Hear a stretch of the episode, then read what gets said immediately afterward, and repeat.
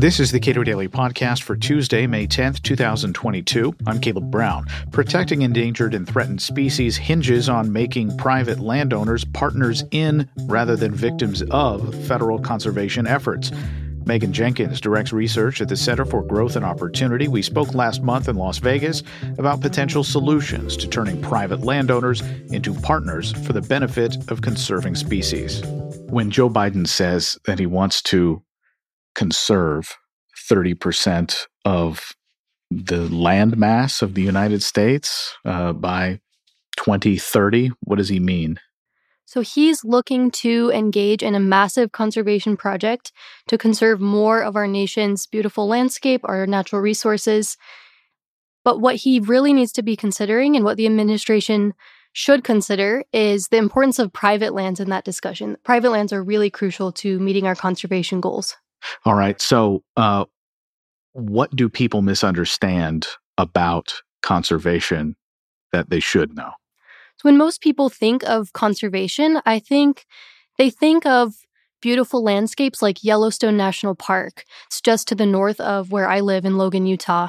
And it's an incredible landscape to be sure. There are massive waterfalls and geysers, but real conservation is also happening in less glamorous places like private ranches, farmlands across America.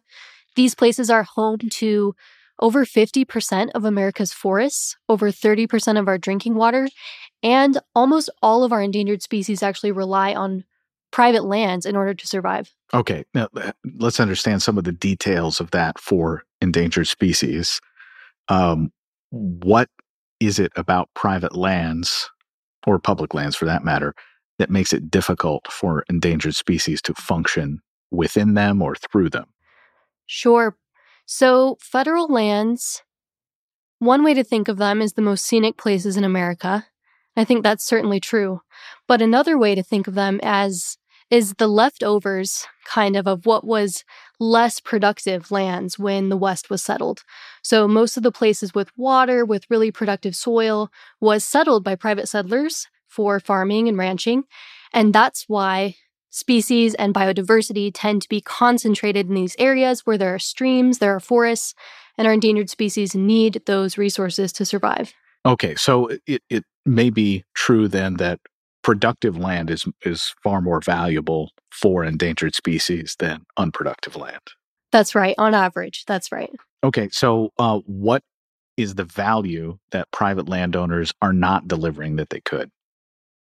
So, private landowners are already delivering a lot of value in conservation, and I want to be clear on that. They're already important conservation partners, but we could do more with our public policy to really uh, engage them in discussions about conservation.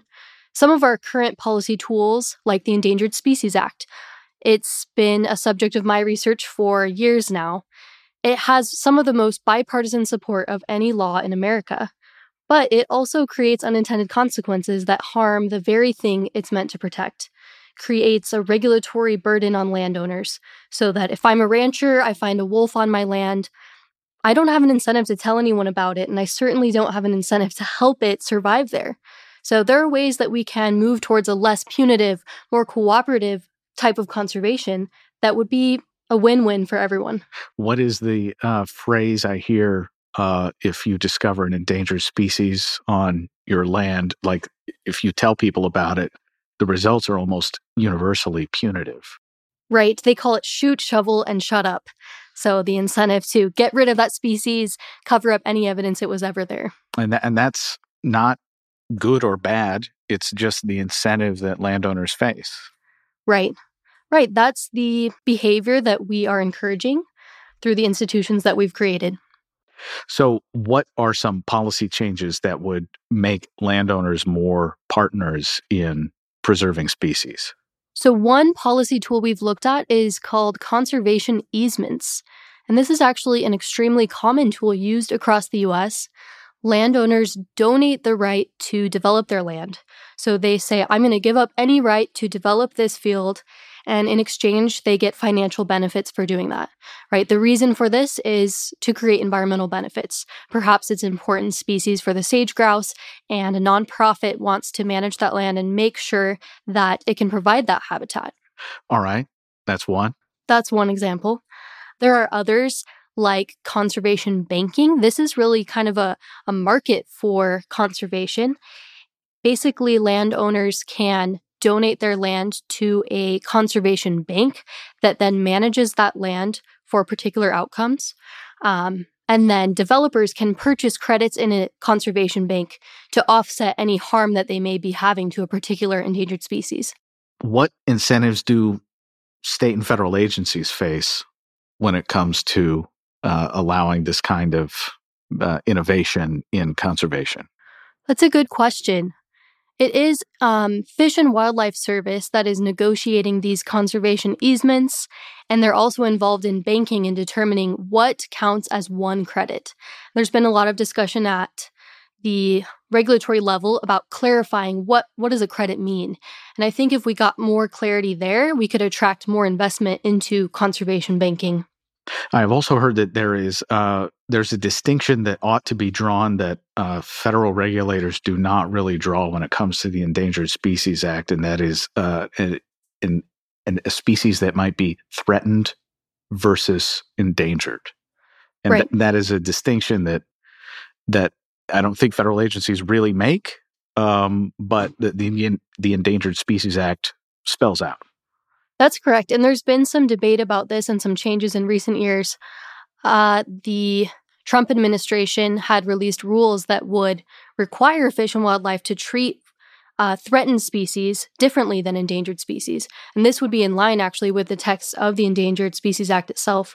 Those changes were recently rolled back. So now we're actually treating them the same again. And we at CGO wrote a regulatory comment on this topic along the lines of what you're saying that you know, if there's no reward for helping a species recover to the point that it's no longer endangered, but it's threatened, then what's the incentive to help them for landowners to help species recover? If they're all treated the same, that creates the incentive of, well, you know, there's no reward for me to help them. So, and if you're a landowner, you'd much rather have recovered species on your land than threatened or endangered. Absolutely. Under, Absolutely. Under current law. Right, because then you would face uh, lighter regulatory restrictions. Going forward, what hope is there that there is uh, change afoot with respect to how we protect these animals? The Biden administration did release a report last May.